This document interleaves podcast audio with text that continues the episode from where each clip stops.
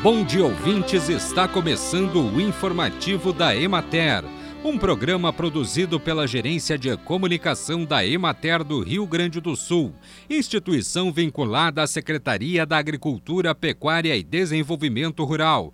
A apresentação é de Mateus de Oliveira, na técnica José Cabral.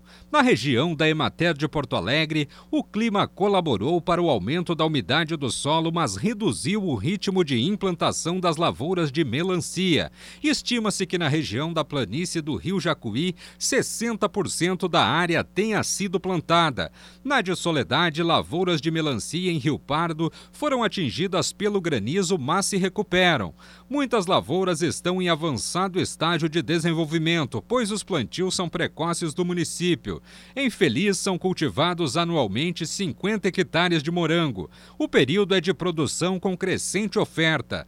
Unidades produtoras apresentam boa carga de frutos e inicia a colheita das áreas novas implantadas neste ano. A expectativa é de boa safra.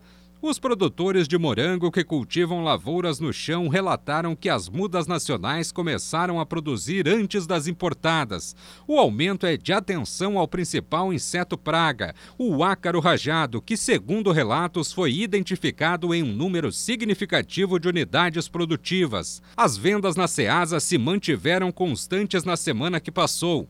O quilo do morango foi comercializado a valores entre R$10 e R$12, cotação menor do que a praticada no período anterior em função da maior oferta. Em Pelotas, a Feira do Morango ocorrerá a partir de 1º de outubro, estendendo-se até o final do ano. Não haverá a tradicional abertura da colheita, cancelada devido às restrições impostas pela pandemia. Na região, a oferta do morango continua em alta, frutos com muito boa aparência, tamanho e sabor.